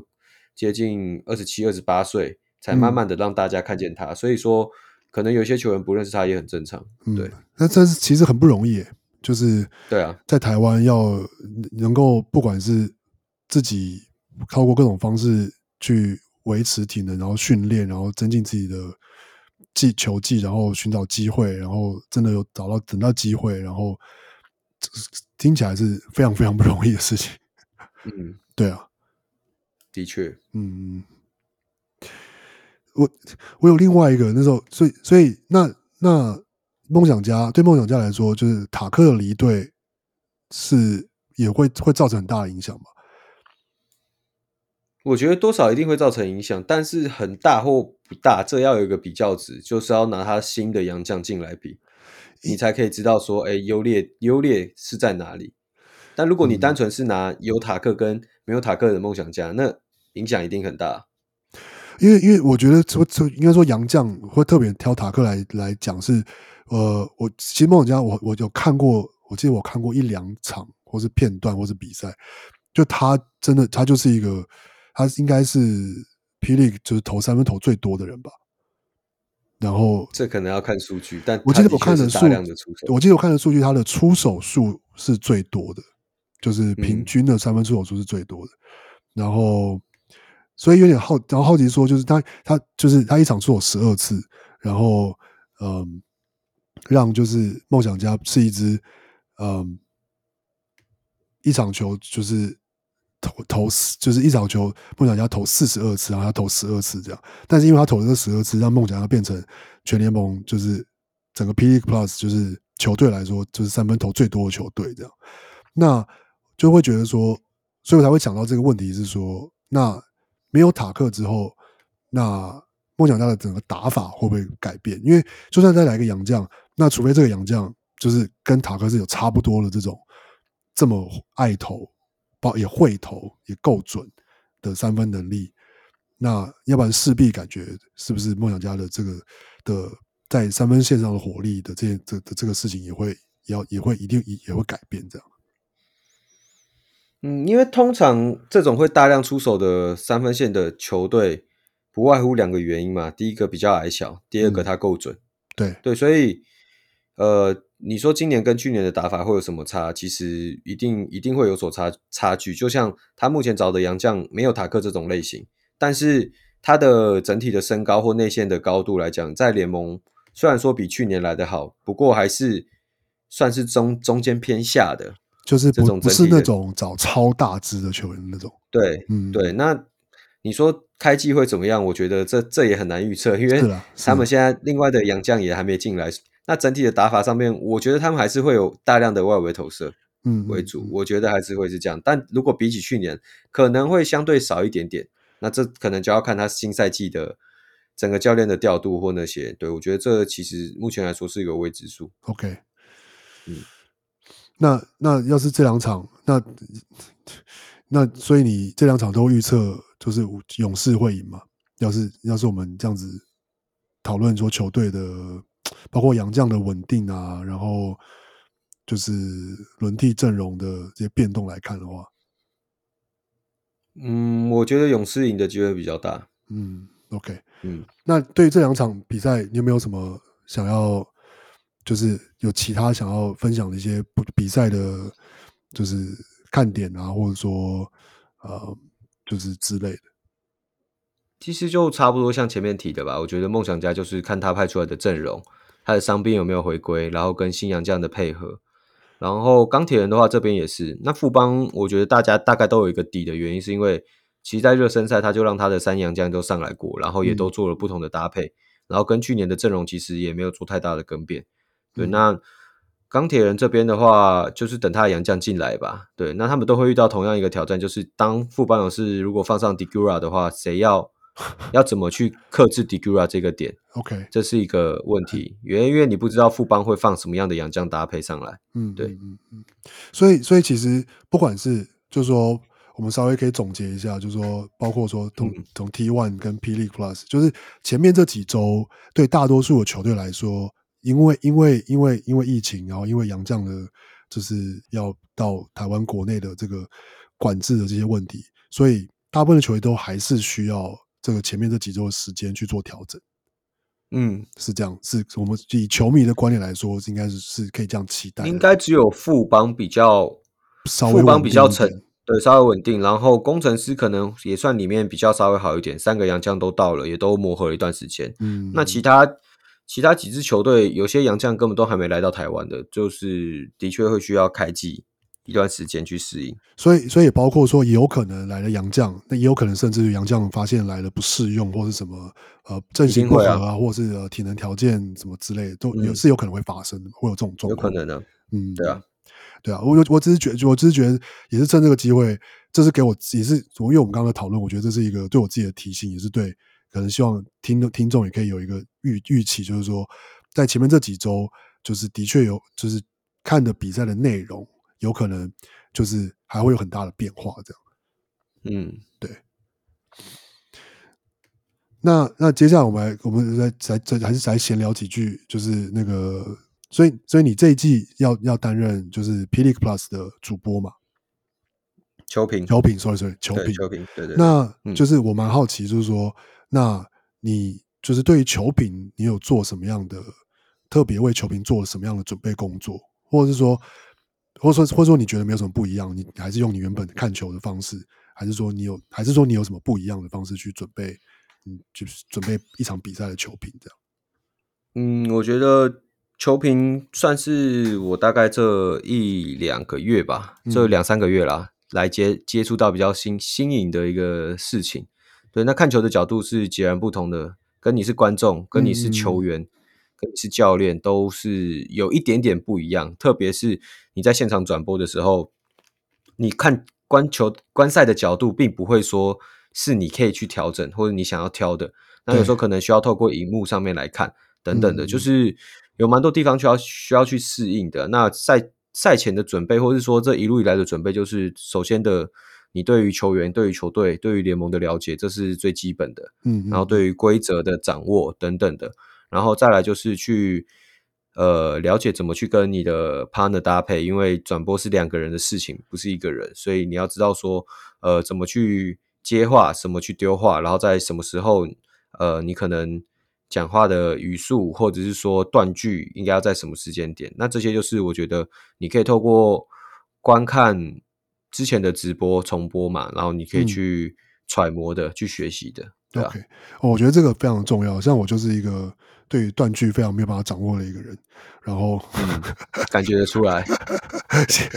没对对，我我我知道我知道，就是我还在还在还在努力这样。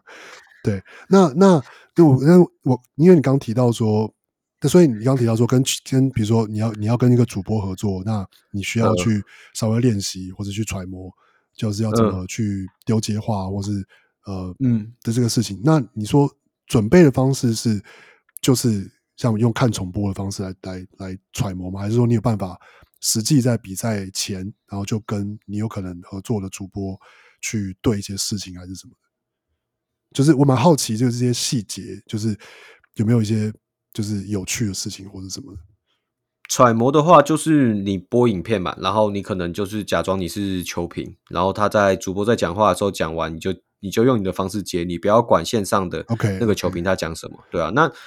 跟跟搭配的主播会稍微沟通，但不会是事，不会是什么前几天，可能就是到现场了，可能就会稍微对一下讲一下，哎，对对，但也不也不会什么，或者对，但也不会讲到很深入，就顶多就是讲一下，哎，今天。可能你彼此的观察是什么？那可能就是两三分钟的事情。嗯，那剩下来就是线上上去以后直接跟他搭配，对啊。我那听起来是非常的非常刺激耶。对啊，就是算一个挑战吧。因为你，我觉得难的点不是在于看球，是在于你除了看球之外，你有很多事情要顾。因为你是兼顾着跟一个人聊天，对，然后你你还要顾虑到。要怎么讲话，用什么方式来陈述等等，你的思考方式，因为球赛是很快的嘛，你不可能说这个 play 打出来了，嗯、然后你想个十到十五秒，你再去解释这个 play，嗯，或或者说也不可能每个 play 都说这样，对，对，就是你必须要去取舍，那这就是依靠经验吧，对啊，嗯，OK，那嗯，诶，你之前那在你你之前已经有了一些做呃球评的的经验，对不对？嗯，就是包括呃播热身赛，跟你说去播那个正大比赛，对吗？嗯，那那你那你目前为止跟其他主播搭配之后，你有什么心得吗？或是有什么感想？就是想法这样。就是像我之前播那个大学的王辉杯是一个人播嘛，嗯、那相对起来就、哦、就会很吃力。那后面播了大师赛跟 Plus League 的热身赛，跟线上的主播，大家其实会轻松非常多，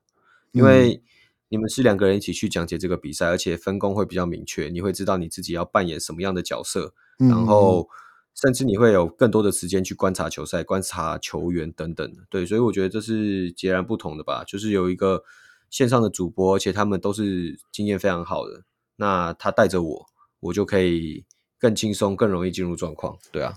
那那你有希望自己是一个什么样的球评吗？就说，对啊，嗯。我希望是可以轻松协议吧，就是不要太过于死板的一直陈述比赛，可能就稍微有时候可能轻松一点，然后好笑一点。但是在讲认真的时候，我是有料的。对，Okay. 我希望呈现是这样，就是不要说都是在搞笑，对，不要说都在搞笑，或者说不要说都是很死板无趣的。对，因为我觉得现在的球赛，其实大家会听你的转播，呃，主要也是你的转播。会吸引他们，那球赛也吸引他们，对，那这样子的话就是两边都加分，对啊。那如果说你的讲讲评是很无聊、很死板的，或者是说跟大部分的人他是没有办法接受的，那自然而然，我觉得这个机会可能就会慢慢越来越少。嗯，不不过我也是有发现说，台湾的转播其实怎么讲，就是嗯，不同的球评或甚至是主播的风格的确会差蛮多的。就是对，就是说，但是就是各有就是各有特色。比如说，有的是会很就是平铺直述的叙述球球赛发生的事情，然后有的是会比如说比较一直要想要就是走一些呃讲一些比较幽默的话或者什么什么。那有的是就是所以，然后我发现说，其实然后观众也会有，就是说有的就特别喜欢某一种，有的就会说啊，我不喜欢这一种，我喜欢另外一种。然后，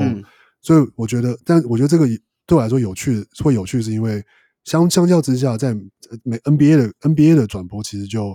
嗯，虽然说不同的主播跟球评都还是有他们自己的一些些可能个人的特色，可是其实那个我觉得反而差异没有那么大，就是他们反而 NBA 就是很多事情某某个程度上已经很制式化，就是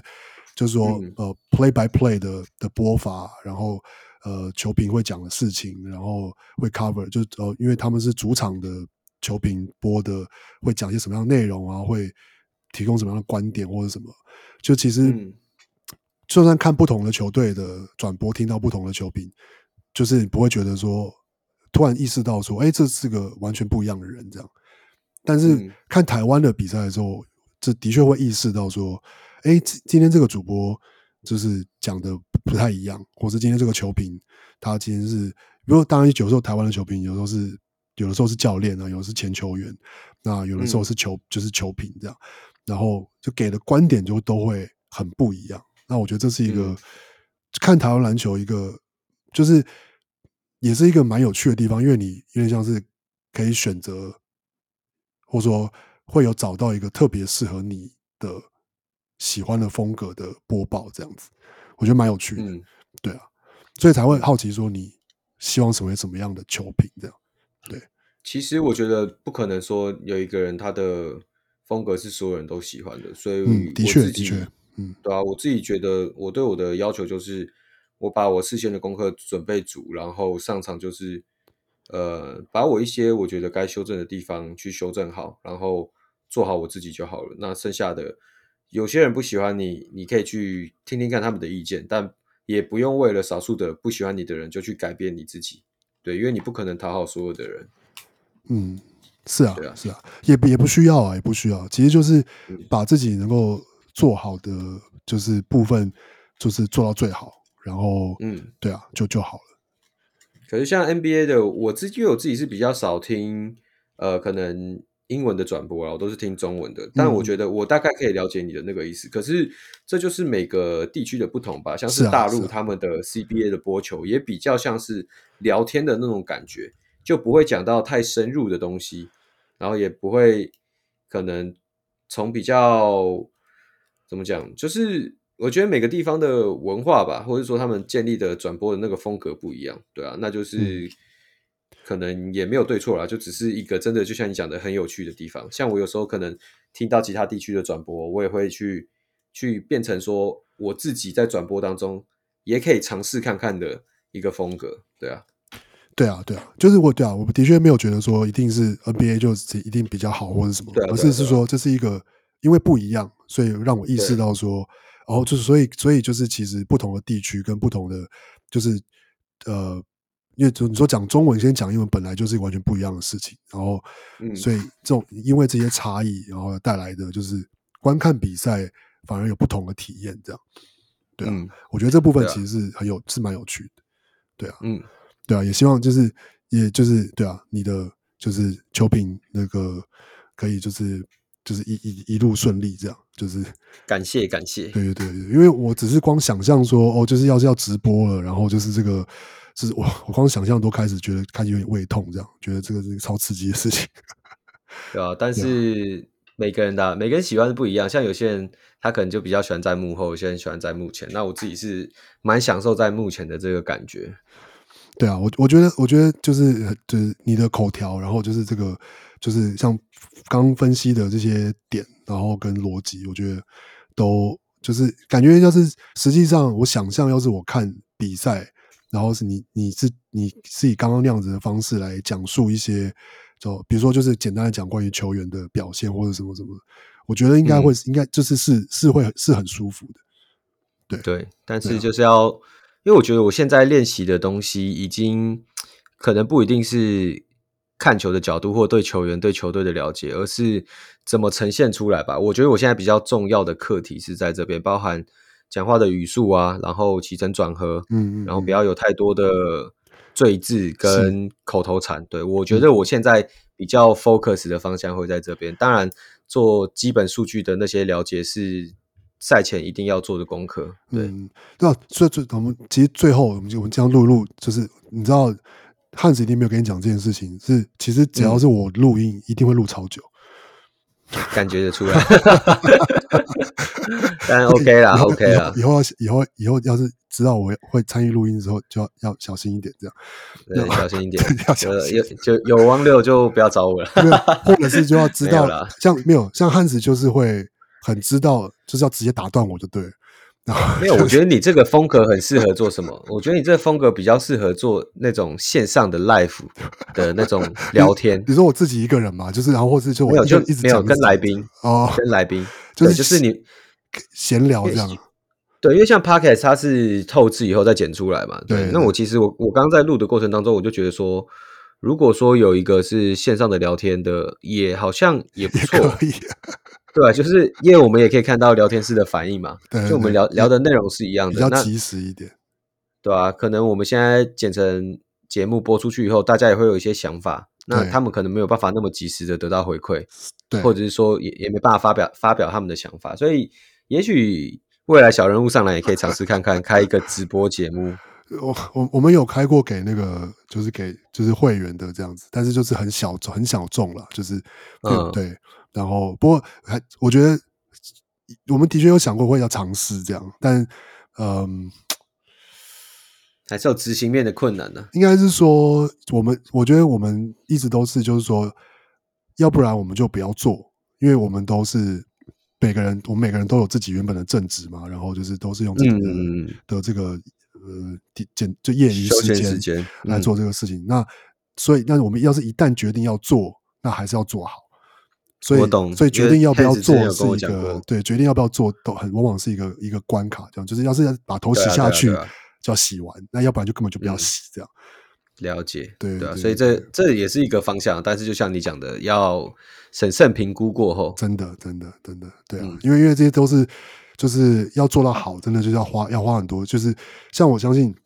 你做 YouTube 就是剪影片或者什么，就是不可能随随便便做，就是要做，嗯，就是。看，就算别人看起来说，然后剪影片就不就这样或什么，其实那一定都都是花好几十个小时，然后在那边研究说怎么样，就是就是把技术问题，然后把那些东西都搞定，这样就是很、嗯、很多都是那都是花很多很多时间的事情，所以很对，就是你没做过，其实不会去理解。对，真的真的，嗯，真的啊，好，那今天就是。感谢、哦、感谢你有你有任何就是这个礼拜还想要分享的吗？就是因为我话太多没有没有讲到的事情。其实不会，我觉得刚刚应该都讲完了吧？刚刚两个联盟，我应该我在我的直播都没有讲的那么细过了。我刚刚本来有在在我们事前稍微讨论的时候，我本来想说就是有想问你说，因为因为我知道你会开直播这样，所以要是你有直播想讲的事情，可以就是不用在这边讲这样，但好像来不及了这样。然后其实还好啦，因为。直播其实就算讲过的事情，还是会有人问啊，对吧？嗯、就是大部分直播的东西，其实我做到现在，很多时候直播问的东西，大概有百分之三十趴吧，都是重复的，就是他们都在问同样的问题：高国豪打的怎么样啊？或者是说，哎，这个赛季要不要预测谁是 MVP 之类的？但是我觉得，就是这就是直播好玩的地方嘛，你跟每个人讲，就是一种互动。可能然后对，然后得到的回馈也不一样，就有些人会支持你的观点，有些人会挑战你的观点，我觉得这都 OK，嗯，因为篮球本来就是这样，是啊，也不是说我今天可能变得 Plus League 的球评，我讲的事情就一定对，我只是提供我的观点跟想法。那篮球本来就没有什么是绝对对或错，谁绝对会赢，谁绝对会输，所以这也是我觉得我会蛮开放接受大家的想法跟观点，然后同时吸收以后，我再自己去消化，对。然后、嗯、那哎，那你要不要你那你顺便提一下你，那你这个礼拜什么时候会开直播？我是每个礼拜都固定在台湾时间的礼拜四晚上十点半，然后就是在你的 YouTube 频道嘛。对对对，这是固定的。Okay. 对，但之后会不会调整还不确定啊。但是目前固定的就是这个时间。OK OK，好，对对对，好的，好，那就是感谢各位。对啊，希望就是要是有收听就是我们节目的，然后。要是你都听到这里都没有停下来的，你 可以私信我啊，你可以私信我，对对对，或者送一包饼饼干给你，我我我也可以送送些什么，我想一想这样子，对，啊，哎，这样你每次来录都要送送送些送些东西，我就是想说，我这个承诺不能随便开，因为因为我每次会录这么久，所以不能不能这样子，对，OK，还还可以了，OK 了，对，非常非常感谢你，就是。啊，今天播这么多时间，就是跟我们聊这个，就是台湾篮球的东西，这样。然后就是不，我觉得就是观众一定就是就是听得很尽兴。然后，但是我觉得我自己也很感谢这样，因为就是等于是帮我上了一个一堂算是速成课，这样就是对啊。对了，对了，也也也不要这样讲了，就是可能就是把我的观点去让更多人知道。其实我也蛮。因为这这这就是为什么我会想要接的原因，就是这跟我做 YouTube 的想法是一样，就是呃，我自己觉得我的想法，我对于篮球的理解跟观念是有我自己的一套。那如果我不去做自媒体的话，以我的经历跟履历，其实没有人会去想要采纳或者是相信跟接受。嗯，对。那包含像我觉得这次来上小人物上篮也是一个很好的平台，可以让更多人认识我。那也希望。可以让更多人去认识到小人物上篮这个平台，谢谢。因为我觉得，就像光六刚刚讲的，你跟 Hans 还有呃其他的伙伴都是、嗯、对副都是用自己的业余时间去做，我觉得就是这已经是很牺牲很大，就是呃大家也没什么好去挑剔了。我说实在话，因为没有啦，就像我做大家能挑剔 还是会挑啦，我们还是会尽量。改进，尽量去改进啊！但是说真的，如果说嗯要用完美主义来看自媒体这种东西的话，那你就看电视台，或者说你就自己下来做就好。真的，真的，对啊，就是要你想要想要来想要想要自己下来做，还是可以找我们，我很欢迎。你到时候到时候一堆人失去你说来上节目，我跟你讲，我跟你说，我们我们嗯。应该没有在烦恼这件事情，我都没有，就是不不，我们不怕大家来啊，大家想来都来，想聊都来聊，没有问题的。对，开放观众来跟汪六聊天，对对。然后我们要要有一个记录，就是看跟哪一个观众是聊最久的，颁颁个奖给他。我我跟你说，我们之前，我这我们真的越越越录越久，不过反正就是我们之前录 NBA 的那个什么季前预测什么，一录就录了快四小时，然后哇塞，其他人都快疯掉了，他们就说，就是每次只要找你来。就都搞成这样，OK，对，没有，那那没有王刘，那你也你有你的价值啊，就是在可能节目时间不够的时候就 Q 你上来，有没有？哎、欸，我我王刘，我们需要救援这样子。我我我有我有我偶尔自己会自己这样觉得，这样就是我就是一个上来那个补那个补那个洞的，就是。呃，对对对对，这样这样今天、啊、这这也蛮重要的啦，这也蛮重要的，还还行了，还行了，还行了，对对啊，因为你看你们这样一个 team，其实时间的调整就会比较有弹性。像我都是自己一个人做的话，就是我要做什么的话，就一定要我有有我有时间的时候，是啊，如果没有时间的话，其实就没有办法。对啊，这样是真的很辛苦啊，因为毕竟你的时间就是有，就是蛮有，就是一定是有限的。然后你的精精力啊，你的注意力或什么的，这个很不容易啊。你现在，所以你现在要做 YouTube，然后还要做球评，然后对啊，就是可能你还有些很多其他的在计划或在弄的事情，就是光其实我觉得光是专心的，本来光装做专做 YouTube 这件事情就超级花时间的，就是比比一般朝九晚五上班时间还要花很还要花更多时间的。对啊，对啊。就是真的很不容易，真的不容易。兴趣啦，兴趣，是加油加油，一定要继续继续继续保持下去。没问题，没问题。好的，好，那好，我们今天就在这边收尾。然后 非常谢谢我们糊里糊涂的呃小胡，然后来就是再次来想跟我们小人物上来，这算是一个合作吗？算是一个合作的尝试，这样子，嗯、我们来来试着来聊那个台湾篮球这样子。然后呢，大家大家不要害怕，我是代班主持人，我不是主持人。他听完这一集就想说：“我我我过去这两个小时到底做了什么？”这样子。对啊，我原本只想看到看到新竹，我怎么看到台中了？这样就是对，没有没有屏东了，屏东了。对对对对对，大家不要害怕，就是嗯，嗯要是之后我们还有继续的这些这样子的合作，或是会讲台湾篮球，或是还就是我们会继续，应该会是 Hans，或者是嗯看小胡或怎么用怎么样的形式来继续这个方式。OK，对对对对对。好的，那我是那个小龙王六，我是小胡，好，谢谢大家，各位小人物们，如果你喜欢小人物上篮，欢迎上 Facebook 或 Instagram 跟我们互动，也请帮忙分享给身边爱篮球的朋友们，也欢迎大家成为小人物会员。如果你在台湾，可以上 Zack Zack；如果你在全世界其他地方的小人物，也可以上 Patreon 支持我们。让我们一起让小人物上篮继续成长，干不